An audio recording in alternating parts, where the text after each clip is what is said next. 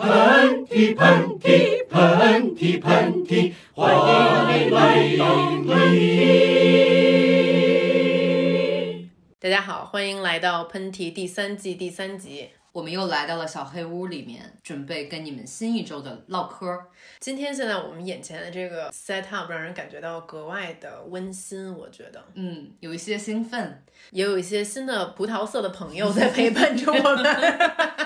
对，今天想跟大家聊一个就是很久又想跟大家聊的话题了，也是我们生活中必不可少的一个部分，它就是酒精，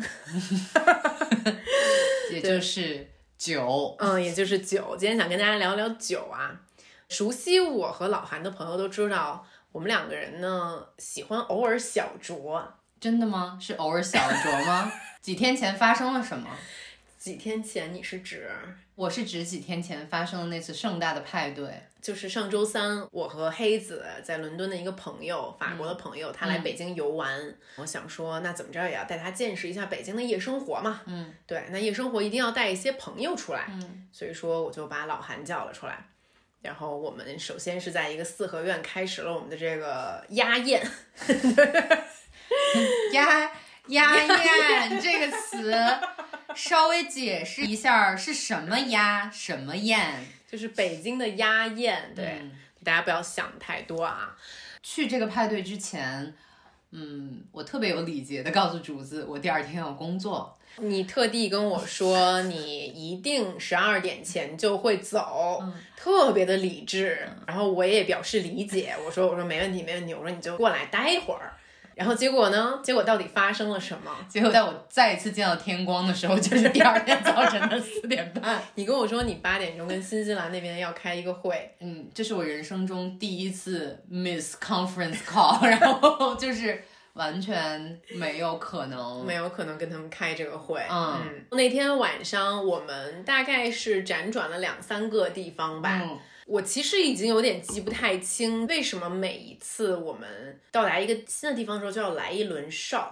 大家喝过酒的都知道，那种很小杯的那种烈酒啊，就好像这成为了一个我们的一定要去做的一个事情。我我觉得有点像，你知道，一个表演前，一个舞蹈队儿，大家要先欢呼一下，要先 壮壮胆儿，让你进入一个状态。我觉得进到一个新的地方，也有点像暖场一样。那咱们就开始今天的暖场吧。来为大家听，这是我们清脆的碰杯声。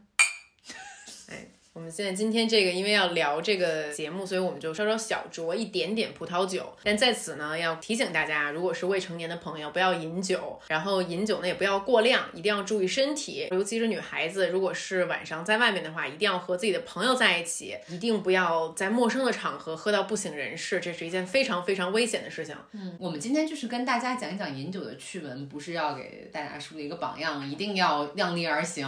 嗯，嗯，没错儿。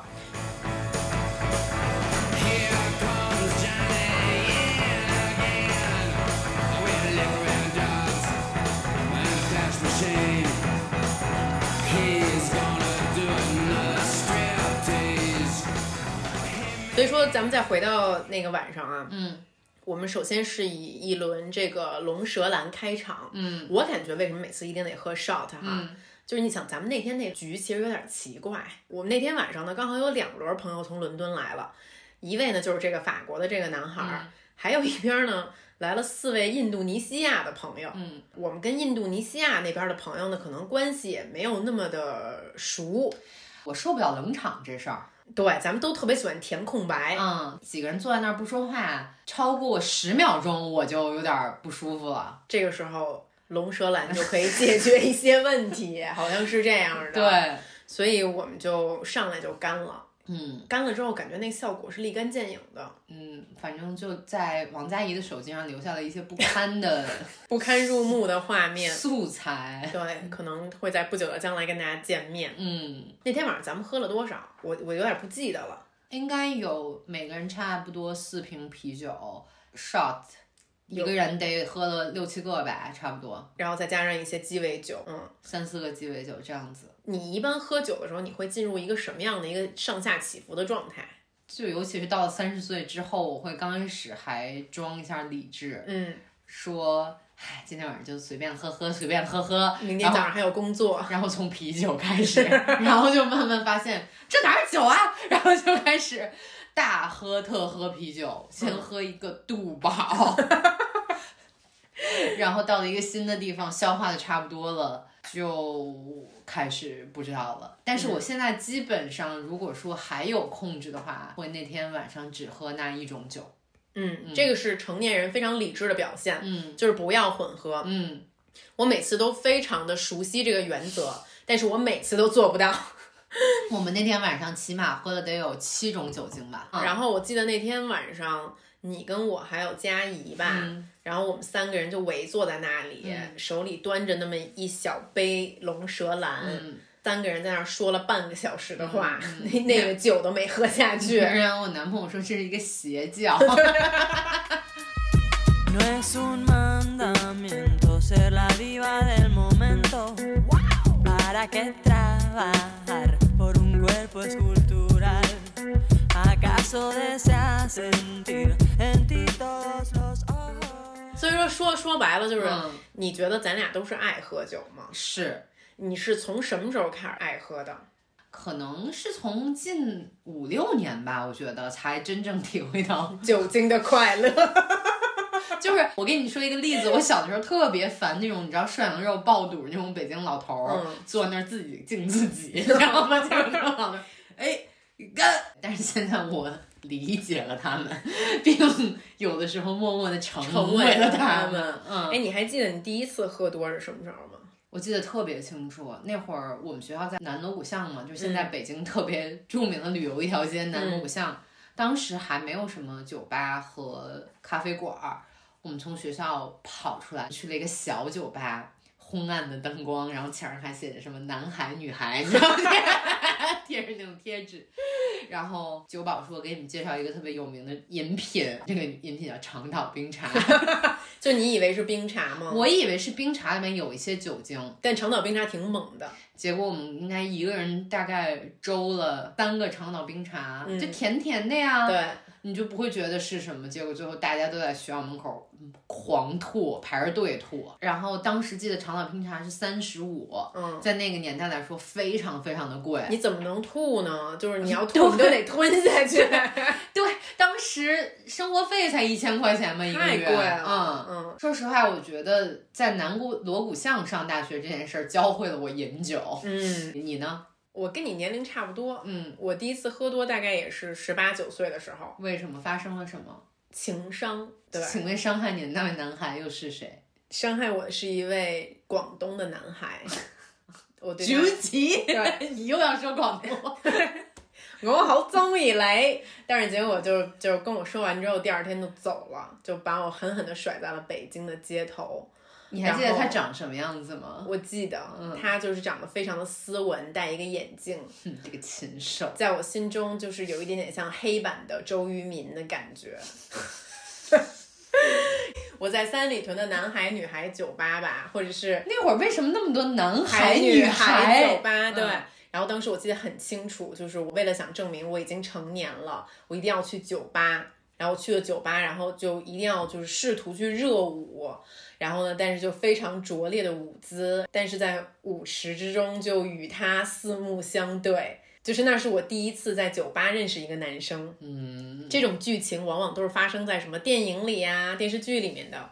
就在那时的男孩女孩里发生了。是的，他跟我说他是广东的男孩，他来北京是为了读新东方英语。然后我当时就是非常的好心跟他说，我带你游玩北京，哎，大家你们不要看那会儿读新东方英语都是富二代，有钱有品的人，真的。所以我说他是一个周渝民嘛， 他就是一个花泽类，在我心中。然后呢，我当时就去中关村找他，然后我说我带你去看颐和园的荷花，然后我就带他畅游北京。当时就是有在恋爱中的感觉吧，嗯，那你们俩发生了什么吗？就是他有把我推在 KTV 的墙上吻我， 但是并没有。坐在旁边的王佳怡发出了不可思议的微笑。当时就是你知道那种男小男生小女生特别喜欢干这种事儿，就你去唱 KTV，、然嗯后他就说我去问问解手，解手， 然后然后我就说我陪你去、啊， 然后。然后他就突然就是你们两个人在走廊上走嘛，嗯然后可能旁边的各个房间在唱出那种很拙劣的歌声，他突然把你的手拉着，然后把你拽到了一个没有人的黑暗的房间，嗯然后把你摁在墙上，然哇哦后那样吻你。这时候他又变成了道明寺，需要勇气。然后那个时候我就觉得说，哇哦，这就是爱情，你知道吗？ 结果这个广东解手男孩，结果他背叛了我，他是在深圳大学有女朋友的，然后我就非常的难过，我就想说，我一定要借酒消愁。当时就就非常不好啊，跟观众朋友说，当时可能有一点点就是想去吸烟，就这些，就是就是不良少女想去做的所有事情，我都要在那一刻把它做完。然后，但是吸烟的时候，我又觉得说我要做一个酷的吸烟女孩，所以我要去买一个 Zippo，当时用 Zippo 的人都得那个火点着了以后点半天也不灭，然后对拿一盖儿甩上，没然后错，一定要甩那盖儿把火扑灭。然后我买的 Zippo 上面写了一个 Jack Daniel，杰克丹尼杰克丹尼。打火机我。觉得这一切都是缘分，嗯，我已经说不好到底是我和那个深圳男孩的缘分，还是我和杰克丹尼之间的缘分。我当时就冲到了双安商场，我就拿我的 Zippo 展示给那个售货员看，我说我要一瓶杰克丹尼。给大家脑补一下双安商场。双安商场是一个三层的商 场，类似于现在小县城里面的那种百货中心，在当时却是北京的名牌聚集地。那上面有一个 Dairy Queen 冰雪皇后的冰激凌店，旁对。边还有吉野家， 对，然后我当时就，我就把我的杰克丹尼打开，嗯，我就冲进了双安商场的厕所，我就咕咚咕咚咕咚咕咚，我就说太娄烨了，这个场景。让我醉吧， 让我为爱情而醉，让我喝下这杯爱情的苦酒。 然后我出来之后，我就几乎就醉倒在了那个冰雪皇后的沙发上面。 然后旁边有些小孩儿，在吃冰激 凌，就这个疯姐 姐，然后就那个时候就打电话给石头，我说你来救我， 就因为干了一瓶杰克丹我尼。都没干，我可能就我幻想中我已经干了，但可能最后就只是喝了三口吧。然后石头来的时嗯候，我已经就分不清东南西北了，他一来我就拽着他的那个就断片儿了嗯断片儿了，我就拽着他的胳膊，然后我就在。厕所里面吐，嗯，我当时那一刻天旋地转，只记得自己心好痛啊，就心像被撕裂了一样，就杰克丹尼混着我呕吐的味道，加上心酸的味道，就是那当时十八岁失恋的感觉。美酒加咖啡，我只要喝一杯。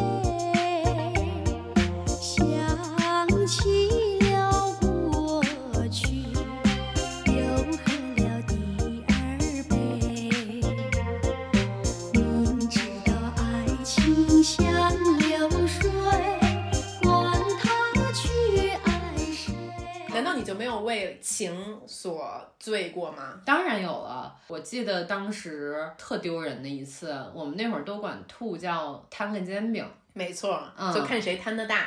我记得当时我在 school school 刚开，然后我过去就因为感情大喝特喝，最后拽着我朋友去旁边那手擀 面，我你知道，旁边那手我擀知面，道，我知道。我就坐在那个饭馆里边，大家都在那儿吃手擀面。我哇一下吐桌角一摊一煎饼，哇这个桌上摊一个煎饼，然后结果当时我拽我那个朋友个儿不高一男生小小的，我说咱们俩出去赛跑，我 我摊完煎饼我说哎赛跑，然后我们就往雍和宫的那个方向，你知道旁边就是雍和宫，嗯我就把那个男生推倒，那个我我个儿比较大的男生推倒在中间那个防护栏，嗯嗯，我记得特别清楚，当时没有断片儿，他耐克鞋就滚到了旁边的好角可 落，怜啊！然后我就拿着他的耐克鞋就扔那个雍和宫里边儿去了。然后他就只能赤脚回 家。好像没扔进去，到最后我忘了，就反正我就说你不穿耐克，穿耐克了不起啊！我简单就往里边儿不是，但最关键他并不是伤害你的那个男人。 对他就是站在我旁边的一个男孩而已。我并没有醉，我只是心儿碎。开放的花蕊，你怎么也流泪？那你有没有就是真的就喝的特高兴的时候？ 我每次喝酒都挺高兴的。我觉得咱们这次在曼谷就挺高兴的，这应该是我今年最高兴的一晚上。不是，咱们刚开始在曼谷没想喝来啊着，我是觉得整个事情的高潮就是在那个 drug bar 里面发生了。嗯，对你先跟大家说说是怎么回事儿。呃，相信那个视频有好多朋友都看过了。我们去曼谷拍一条视频，晚上的时候，我们本来打算那个地方在我们的 schedule 里面写的是非常认真的一个地下酒吧的竹子的状态的一个拍摄。我当时想象就是我是王家卫电影中的李嘉欣的那种感觉，嗯我对想，象你是王菲了。嗯嗯嗯，结果我们去了以后，在我们拍摄到中途的时候，就感觉一些好好镜头已经 get 到的时候，我们发现酒吧老板送了我们一瓶香槟。就是香槟这个东西，别看它气泡充盈又甜甜的，它非常非常容易让人醉。而且你稍微混喝一点就更容易醉。对，然后当时酒吧老板为了欢迎我们来自中国的朋友，送了我们一大瓶香槟，还是那种巨大那一瓶 size 的得对，那种就是很就估计等顶平常的得三个那么大。对，嗯然后这时候好死不死，台上开始了一个跳舞比赛， 对，我们就把我们平生从来都没有跳过舞的一个制片人朋友白龙马，你们有在 vlog 里面看到他？推上了台。对，他当时后来给我的描述是我真的死的心 都有，对对就对是对我从来没有跳过舞，别说在众人面前，而 且都是添加跳舞比赛，连舞都没有跳，没有跳过，但最后他竟然赢了，因为我们他的支持者们叫的声音有点实在是过太大了，啊！对，然后因因为这个比赛是以尖叫声来为定主的，对。然后他下台之后，我们为了为冠军狂欢，又点了一瓶香槟，总之那天晚上我们就是喝多了。嗯，然后我后来发了一张照片，然后那张照片大家分不清到底谁是谁，就谁是嗯你的男朋友，因为当时你正在摸一个肌肉男，我记得好像大概是这样 嗯一个 situation，对。然后那个时候，我的老公黑子先生，嗯，刚好去了厕所，所以他就是 miss 掉了大合照的时间，嗯，就他回来之后，他有跟我们说，他遭到了一些没有，他当时回来的时候是非常大声激动的对对所有的人对喊对：“Baby, baby, someone touch me, someone touch me！” 我说 touch you where，而且是两个 drag，你还记得我们最后上台跳了很多脏舞吗？好像有这个印象。然后我记得跳脏舞的时候，就我们喝的太多了，我们就上台跳那种贴身舞，嗯，竹子就这样跳着，嗯然后蹭过来，在我的耳边说：“韩家为国争光啊！” Great tales of San Francisco echo through the room. We're going to a wedding disco without a bride or groom. There's a super cool band yeah with the trilbies and the glasses of white wine. And all the weekend rock stars are in the toilets practicing. 哎，但反过来，嗯，你有很郁闷的喝过酒吗？有，就是你跟那个你刚才是打了一个嗝儿吗？ 来来来，干来说一说这个郁闷的喝酒的故事。我记得我当时出国之前，那个时候处在我人生特别迷茫的一个状态，然后感情又不好，嗯，又不知道自己出国到底要干什么，嗯然后从来没有出过国，嗯，就特别害怕。感觉有一点点离开了这里就回不来的，嗯挺孤单的那种感觉吧。嗯然后那会儿正好是我的生日，嗯，然后喝到最后，他们形容我是在门口抱着桶吐，嗯然后旁边有一个 rapper，小老虎吗？对，在旁边就说：“哎，这巩俐在这儿喝酒，抱着痛吐，吐永远也不够。” 然后我就记得是这样的一个场景，然后我就有 点儿，你知道那种桶就是人家冬天那个装煤球儿的那种，你就吐人煤球上面突然了。没有啊桶里面了。嗯后来就去了 KTV，我不知道。然后第二天早上我是在医院醒来的，啊，怎么了？ 因为我把眼睛给喝爆了。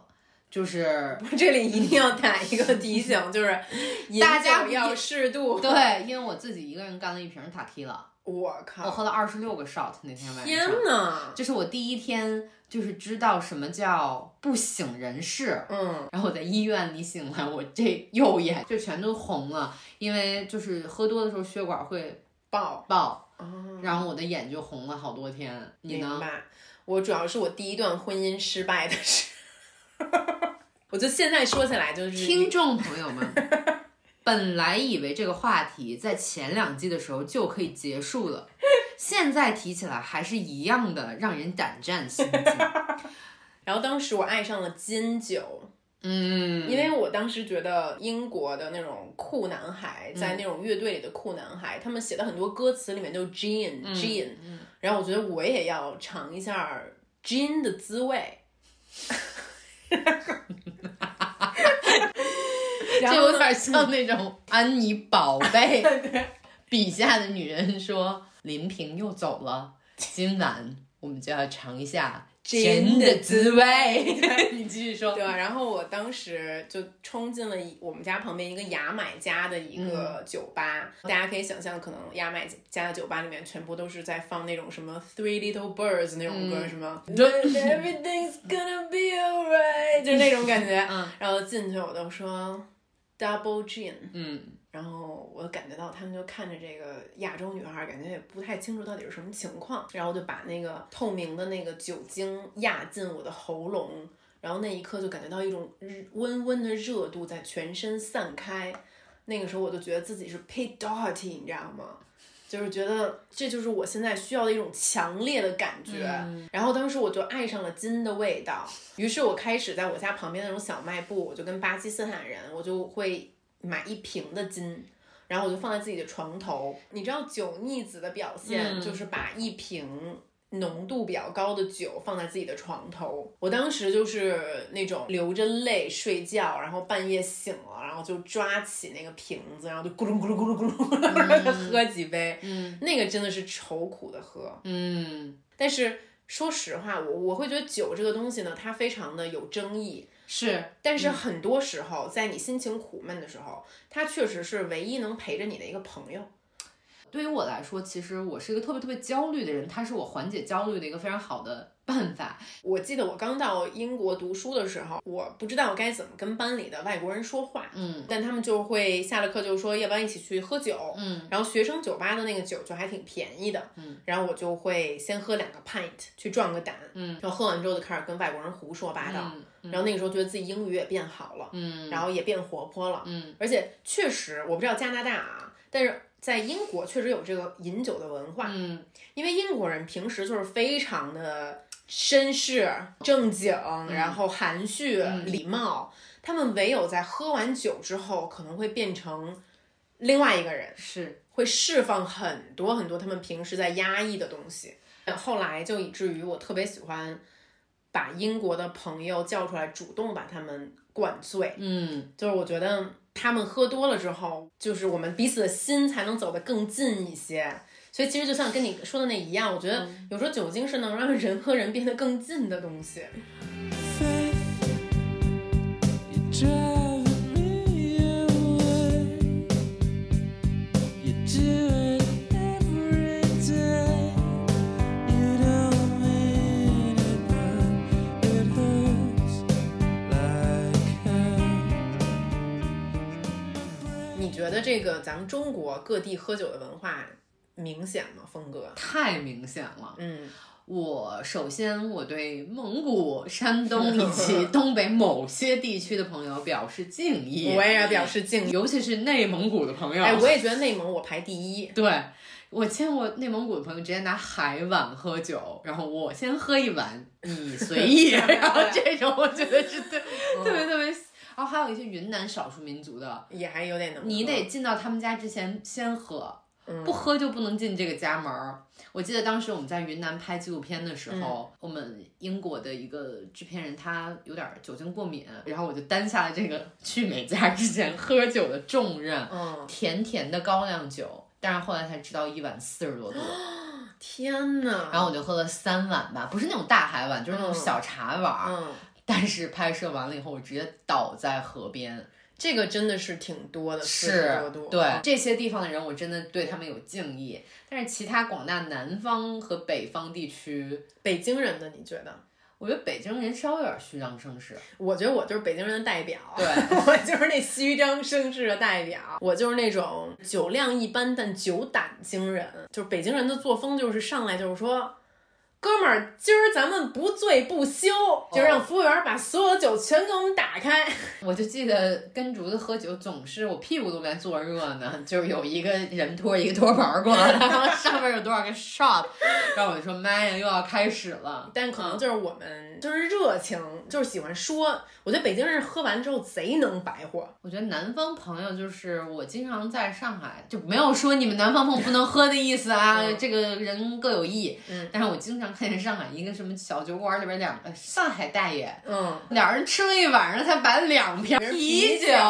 嗯，确实是，就是上海可能会更斯文一些。对啊，经常喝四瓶啤酒给我喝多。嗯，我我觉得一般就是大家在这个喝酒文化中抱怨的那种。嗯，呃，劝酒啊，或者说是就是为了陪客户喝酒啊，可能南方朋友抱怨北方朋友比较多一些。对，其实说实话，我以前有点劝酒，嗯就是为了炒热气氛。嗯现在我不太劝酒了，人家万一酒精过敏或者真不能喝，嗯也不好，对吧？然后，嗯但是其实我还挺喜欢北方这种自来熟，或者说是在酒局上一定要把声势搞 大，就是因为我觉得平时就很孤单啦、大家都在家宅着，就是出来不就得玩儿嘛？，嗯对，就要尽兴嘛。是，对，嗯但是我记得几次就是咱们拍摄的时候，有上海来的朋友嗯来北京，最后跟咱们在一起都喝的挺开心的，我上海那些朋友没有一个人幸免， 对，没有一个就是那人种嗯幸免，嗯有过几次大吐的瞬间，有，但是后来都练出来了，我感觉。嗯，而而且他们对自己锻炼出来的这个能力也蛮珍惜的，而且他们就是会就是赞赏北方的女子，嗯对，嗯的这种豪情，喜欢你们北方女孩非常有趣， 非常的这个爽快，嗯，喜欢，我还是蛮喜欢你们北方一个，嗯是，嗯，哎，你有什么就是大家意想不到的你爱喝的酒的类型 吗？其实我跟竹子有讨论过这个话题，喝洋酒、喝红酒、喝啤酒，那都不叫真正进入中国深厚的酒文化。像我，有的时候就要为自己温一壶黄酒。真的吗？就是我还觉得黄酒配中国菜是挺合适的，比方说冬天你想吃点热的，或者是你在吃鱼、嗯或者肉的话，非常是适合黄酒的。而且黄酒总给你一种我永远喝不多，然后突然有一瞬间你就倒了。哦，我其实啊我基本没有喝过黄酒。非常喜欢喝一种叫石库门，啊，好，谢谢，我要去尝试一下，石库门石库门老板可以可以找我听们一 下可以找找我我们们做赞助推广吗？ 对呀、嗯然后我是觉得黄酒是一种，就是你喝的时候你会感觉到中国的食物和中国的酒配在一起的那种协调感。你会吃什么喝黄酒？鱼，然后或者一些热汤啊，一些就是小菜啊什么的时候，嗯嗯嗯它也会解腻。嗯你呢？我大四写毕业论文的时候，曾经在武汉嘛，嗯对我曾经迷恋过一种药酒， 叫做劲酒， 你知道。劲酒就是就挺小的一瓶儿，就是嗯那种超市一般都摆在小卖部的第嗯二排上。对， 就特便宜，你知道吗？那一瓶劲酒，我记得就二十多块钱吧。武汉的冬天还挺冷的，嗯，然后我为了取暖，就是可能别的女生会选择暖宝宝，暖宝宝以及热水袋， 我老少就会选择去买一壶劲酒。然后我就会找一个我们武汉的洗浴中心，然后在那里面，这一切都听起来太像贾樟柯的电影了。然后我就把我的外套一哎脱，然后闷两口劲酒，去蒸一个桑拿太，冷泡一个温 泉， 太老歌了， 太老歌了。真的太老歌了。大河向东流啊，天上的星星参北斗啊。说走咱就走啊，你有我有全都有啊。哎，但你跟你喜欢的男孩约会的时候，你会喝酒吗？我觉得我一定要喝酒。首先，我觉得就是懂酒男生挺酷的。然后，其实胡子就是因为这一个吸引了我一些。他懂酒，他特别懂酒，他自己还会做 cocktail。就当时他为我做了一款叫 penicillin 的一个 cocktail，是美纽约的一个 speakeasy 的酒吧有的一个酒。然后我就觉得哇，好酷、哦！其实就后来发现就做的挺难喝的，也不知道。 哎，你说到这个，嗯黑子当时为了俘虏我的芳心，嗯他也为我以百利甜为底酒，还要加上那个没有咖啡因的咖啡，嗯然后加上冰块儿，他也会给我调制这个酒。哇哦，对，然后我当时跟黑子这个恋爱史也是充满了一些就是醉茫茫的那些回忆的。我觉得在酒吧约会特别好哎。我有约会过那种男孩儿，就我把他约出来，然后但他就是喝可乐，最关键他给我的原因是因为他就是骑自行车来了，他不想醉驾，说实话啊，嗯我理解，但是我觉得有的时候你小醉的时候，人散发出来的那种状态是非常真实的。你知道我遇到过往往不喝酒的朋友，如除非是他酒精过敏啊，但是那些自制能力特别强的人，我会觉得他这些朋友可能会稍稍有一些紧绷，嗯，因为其实酒精这个东西，它就是让你释放的。它有点让你失控，其实。哎，说到这个失控，嗯你有见过酒前酒后完全不一样的人吗？有啊，特别多。我觉得我们俩其实都差不多，只是疯狂跟极度疯狂，是，没错， 就是疯狂度六十跟疯狂度九十。嗯，对，没有太大的区别。嗯，但是我有见过疯狂度从负一到一百二的那种人。就会有什么表现啊？首先，我觉得有的人是进入黑暗的瞬间，他可能是一个很温文尔雅的人，但是在酒后却会把他比较黑暗的那些想法展示出来。有一些人是非常非常安静跟温柔的人，却在喝酒以后会变成一个暴君。你觉得这是为什么呀？我觉得还是没有自信，没有安全感。因为你知道我有一个事儿特别诧异啊，嗯就是咱们大家都有喝醉过的时候，但是我再醉的时候，除非是我喝断片儿了，我还是知道自己在干什么的，嗯，我还是知道我说了什么话，我做什么事情，大家对我的反应是什么样子的，嗯就是我不太可能会去变成一个。没有礼貌或者暴躁的人，因为我觉得那可能也不是大家会喜欢看到的。嗯，所以我就经常在想，会这样的人不会是完完全全没有意识的。我觉得没有意识只是酒精给他的一个特别特别好的理由。嗯， There's a voice I always trust. It's a friendly helping hand tells me leave I must. 咱们说一下对方喝多了以后喜欢干的事情吧，嗯好三件。好，竹子喝多了以后，第一件事情喜欢乱辈分，就认亲戚，比方说上次就管我们摄影师叫爹，然后管他的助理叫叔叔，他还特别喜欢跳野舞，好像是。就是一些肢体扭动稍微过分一点的舞 蹈，他就喜欢拉着所有的人跳。然后他还特别喜欢唱歌，我喜欢唱歌比吗？如说我们有一次在英国，竹子为了表示自己会唱山东版的《绿光》， 我想起来了，就为我们全组人演唱了山东版的《绿光》。我或者我还特别喜欢 rap，对，在喝多了之后。然后他就开始 rap，对这是你的三个表现。我总结就是寒夏喝多了之后的三个表现。首先，第一呢，你最大的一个喝完酒的表现、嗯就是你会变得非常的温情。你你是走温情那派的，我就让大家给就是做做年终总结，做演讲，对。就是由你来开启，然后但是每个人都要做演讲，而且不不演完就不能干就是杯。不走心就不能干杯。第二呢，就是韩导在喝完了之后呢，他平时爱讲故事的这个特征会发生到一个极致。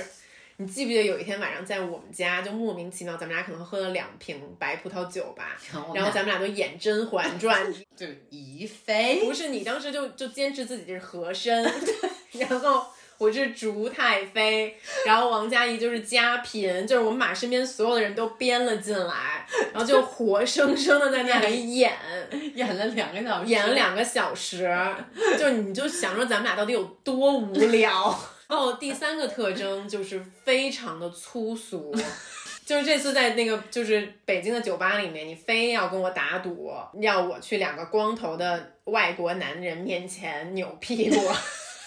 然后韩夏就说：“就竹子，你现在过去在他们面前 twerk。”他说：“你要是 twerk 了，我给你一百块钱。”我说：“你好像给我十块钱，我就去。” 就因为也是爱跳舞，也是我的本性。然后，但是也有一些人哈，我见过的，嗯，就喝完酒之后特别喜欢摔跤， 特别喜欢下跪。咱们能不能讲一下这个故事呢？我挺挺想讲一下这个故事有一的。次拍摄，我们是在寒冷的一个冬夜，去年的十二月份，我们在三里屯的一个 Airbnb 拍摄，完了以后，竹子邀请所有人跟我一起大去一发个，善心， 请全组喝威士忌。我逼着所有人都喝了酒，大家都喝得很开心。然后呢，那个其实呢是王佳怡第一次跟我们喝到一个她觉得很尽兴的一个状态之中。因为王佳怡其实是我见到的那种，就是酒前酒后，呃，还是有一些对比度存在的人。没错儿，嗯，就王佳怡酒前呢是一个非常理性，然后客甚至有一些冷酷的女生，非常的冷酷。嗯对我跟韩夏经常猜测，就是王佳怡私下是瞧不起我们两个人我的觉。得一定对，嗯然后但是王佳怡喝完酒之后就变得热情似火。然后那天在那个威士忌酒之夜，然后我记得那个酒吧出来之后是一个铁的一个呃楼梯，嗯嗯嗯我们所有人都都下都都走下来了，嗯，然后突然我们就听到后面一声隆隆隆隆隆隆的巨响，就那种咚咚咚咚咚， 然后就突然看到王佳怡就是整个人滚了下来，是这个真的有点危险。对，但是我们当时就是非常无情的在那把里笑到已经就是快趴在地上了。最关键，我觉得王佳怡最可爱的一点就是王佳怡会完完全全的断片，嗯，他第二天就摸着自己浑身的淤青，问我们说：“昨天晚上到底发生了你什么们？是不是推我？你们是不是变成了容嬷嬷？ 那就是紫薇，对。让我们红尘作伴，活得潇潇洒洒，策马奔腾，共享人世繁华。对酒当歌，唱出心中喜悦，轰轰烈烈，把握青春年华。让我们红尘作伴。 就说了这么多，说真的，我跟老韩也不知道有多少可以剪进去。啊说到此呢，我们面前的酒杯也空 了。也许你没有听到声音，我们在默默的吞咽。咕咚咕咚咕咚。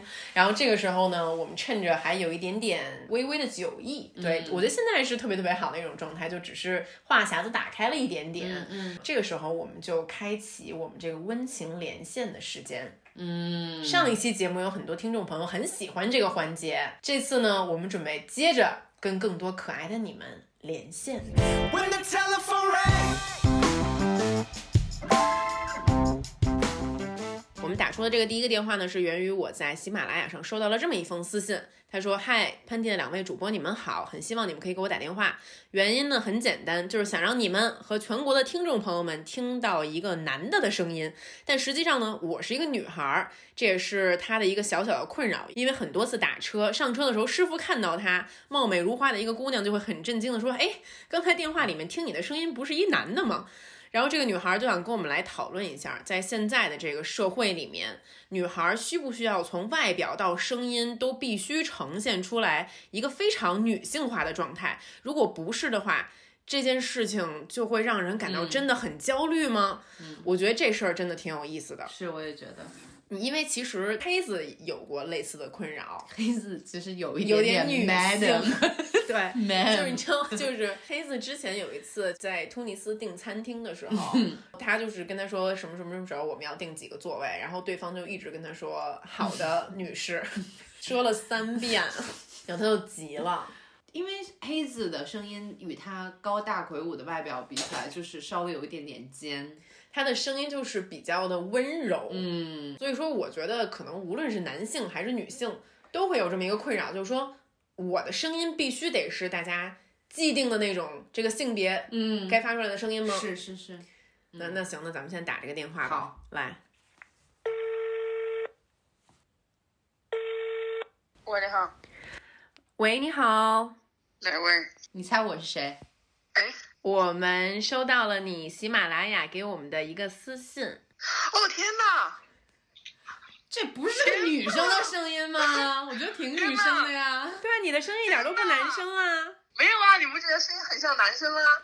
不会啊，我觉得就是一个比较帅气的女生的声音，听起来还蛮性感的。我喜欢这种声音。太谢谢你们了，也就意味着我可以在 FM 里面听到自己的声音了，是的，是的，哦星期六你就可以听到了。嗯，太棒了，简直是这个月以来最棒的一天。但是你真的有这个困扰吗？今天今天刚好也有，今天我下班的时候坐那个货梯出去嘛，然后我有个同事快关门的时候他没有上来，然后我就说哎。赶紧按一下，然后就吼了一句，就就吼的特别像男的的声音。你知道很多欧美的女星，她们这个不太健康啊，但她们会刻意抽烟，把自己的声音抽成那种烟嗓儿。对，Amy Winehouse 啊，对啊、嗯 a l e x a Chang 也是，对对对对，就是，然后外国人就觉得那个声音特别性感。嗯，你觉得你最大的困扰是因为你外形跟你声音上的差异吗？我觉得是，嗯，首先声音有一点哈，然后，嗯，可能性格也比较男孩子吧，然后就会觉得好像不太符合，就是大家对那种女性的一个固有的一个那种女性化的认识那种感觉。我的想法跟刚才竹子一样，我觉得我们已经在女性身上放了太多的要求了。嗯，对对对对就不要说白或者瘦这种都都太多年的事情了。现在竟然连声音都不能让我们好好说话，要箍着嗓子说话了，我实在是觉得这个真的要求太多了。不是，就咱们仨这个声音，嗯，咱们仨就现在都集体变成林志 玲。对你来一个，你说是不是啊？这位听众朋友，你可以告诉我你叫什么名字 吗？对嗯我叫杨贵贵，哇哦，杨贵贵，前面左转，三环拥堵。所以说，这位听众朋友，你你听喷嚏听多长时间了？嗯，从第一季开始直到现在，真的，所以你对我们两个人应该还算挺熟悉的了。嗯那是非常的熟悉啊。你是什么地方人啊？我重庆的，哇，我们两个人都特别喜欢重庆。喷嚏用重庆话怎么说？喷嚏，喷喷嚏哎我们新的那个片头曲可以用重庆话唱吗？可以可以可以。那你唱一个呃喷。嚏喷嚏喷嚏喷嚏喷，欢迎大家来到喷嚏，就这个。我们这位朋友稍稍有一点点音调 上，是不是用重庆话来掩盖这个问题？我们的我们的听众真的都太幽默了，太有哦我觉才得华了。那你说重庆话说欢迎收听喷嚏怎么说？欢迎大家来收听喷嚏。欢迎大家收听喷嚏。你 这是鬼？好，谢谢这位重庆的朋友，谢谢你。好的，谢谢谢谢。你的声音很好，不用再担心了哈。好的，我知道外面还有王佳怡，然后我想对王佳怡说，我很挺喜欢她的。来，王王佳怡回复一下嘛。谢谢谢谢谢谢。咱们把王佳一杀了，他在那儿装嫩，说谢谢谢谢。 我们刚谢谢说完声音上不要对自己有要求。王佳怡，你平时就是个大粗嗓，你装什么王装？佳怡用自己的声音说谢谢。 When the telephone rang，好，我们今天要拨通的这第二个电话呢，据说这个女孩有这么一个困扰，就是她约会的时候吧，这个这个约会的对象这个男生开诚布公的问了她这么一个问题，：“你胸大吗就是嗯有人问过你这问题吗？？”没有哎，其实，如果别人问你这问题，你该怎么回答？呃你就说大。对我可能说 大。那我们我们来这个给这个女生支支招，嗯。喂，喂，你好，两位，你能猜得出来我是谁吗？你能猜得出来我是谁吗？你能猜得出来我是谁吗？ 王佳怡， 结果在我们这里，王佳怡王佳怡最是红红。竹子吗？我天哪，竹子吗？王王佳怡是不是提前透支了我明年的生日礼物？ 我们想跟你聊天，是因为听说你最近有一个困扰，就是据说是你被一个男生问你胸大不大，对吗？对，那当时他问了你这个问题之后，你怎么回答的？我就直接啊、呃回他我说你没有觉得这么问女生不太礼貌吗？然后他怎么这说嗯个？是我，然后他当下就说，那我就撤回了，没有立刻道歉。隔了一天之后呢，他跟我说，就是他可能觉得他做错了，但是他的本意不是特别的猥琐，他就觉得问这个事情是一个很平常的，而且觉得我们俩的关系已经到了可以问这个问题的地步。你们俩见过面吗？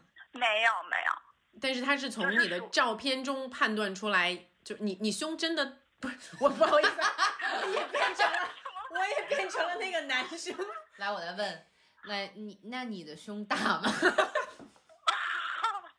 我还还行，还行。我大是吧？大对，王佳怡说你是大的，然后不好意思，我不我们这个节目为什么比那个男生还不要礼猥 貌？对琐，我们两个像两个老头 儿。我我我觉得是这样的，就是如果说这个事情如果变成我的话，我可能就会立刻问说，那请问你大吗？我我是觉得，因为男生如果问我的话，我可能会冷笑，嗯，然后然后最后我说大， 就那种很冷酷的大。对，然然后，但是我会觉得说，我不是很赞同他第二天的那种回应。我觉得，毕竟这件事情是一个我们传统中会跟一些隐私的问题联系在一起的这样一个部位。虽然我们说女生露出来没有问题，但我不相信他问这个话的初衷是这样子的。所以说，玩笑话刨除，我个人觉得这男生就是没什么好聊的了。我觉得好男生不会问，不都根本不会想到要去问这个话题。没错，你这样的困扰是挺好的，因为我觉得可能以前我们女孩儿被冒犯了也就被冒犯了，嗯，不会再为这个事情有一个心结，或者还要去聊，可能就把这件秘密藏在心中，然后一直不舒服。但是我觉得现在大家把这个不舒服说出来，我觉得就是一个特别好的事情。而且我特别想借这个机会，对于广大男性就是放一句话，就是在你问候我们胸部的时候，我们也想问候一下你的胸部。嗯，我们可是见识过很多胸膛厚实的肌肉男，请问你的胸部练好了吗？你要是练好了，你再来问我们这句话；你要是没有资格的话，就请你 shut up。对我还摸过呢。好，今天晚上很开心能跟你通话，拜拜。谢谢，拜拜。拜拜。好，今天晚上这两个电话打完了，嗯，挺逗的这俩事儿都。其实我觉得是这俩事儿其中都讲到了一个问题，就是这个女性身份的一种焦虑和多多少少有一点点歧视。声音太细，声音太粗，胸太大，胸太小，什么时候是个头儿啊？真的，我们什么时候问候过男性这些事情？是我希望如果有男性朋友，我我，但是我相信听我们节目的男性朋友肯定跟其他的男性性朋友友有很大的区我在别。这里为这些男性朋友鼓鼓掌，嗯当然，我是非常主张说话自由的一个人，但是有没有冒犯到别人这件事情是我要去考虑的问题，也应该是大家需要考虑的问题。好的开玩笑跟猥琐的开玩笑绝对是两件事情。嗯，说得好。然后这就是这一期的喷嚏了，希望大家喜欢我们今天的这个 瞎 JB 聊的这个内容啊。是的，希望能有这种更多的跟大家真实的通话的瞬间。如果你有想聊的故事，请把你的电话号码发到我们喜马拉雅的平台的私信里。嗯，那我们下期见，拜拜。拜拜。相聚欢，别亦难。待到下期喷嚏时再相见。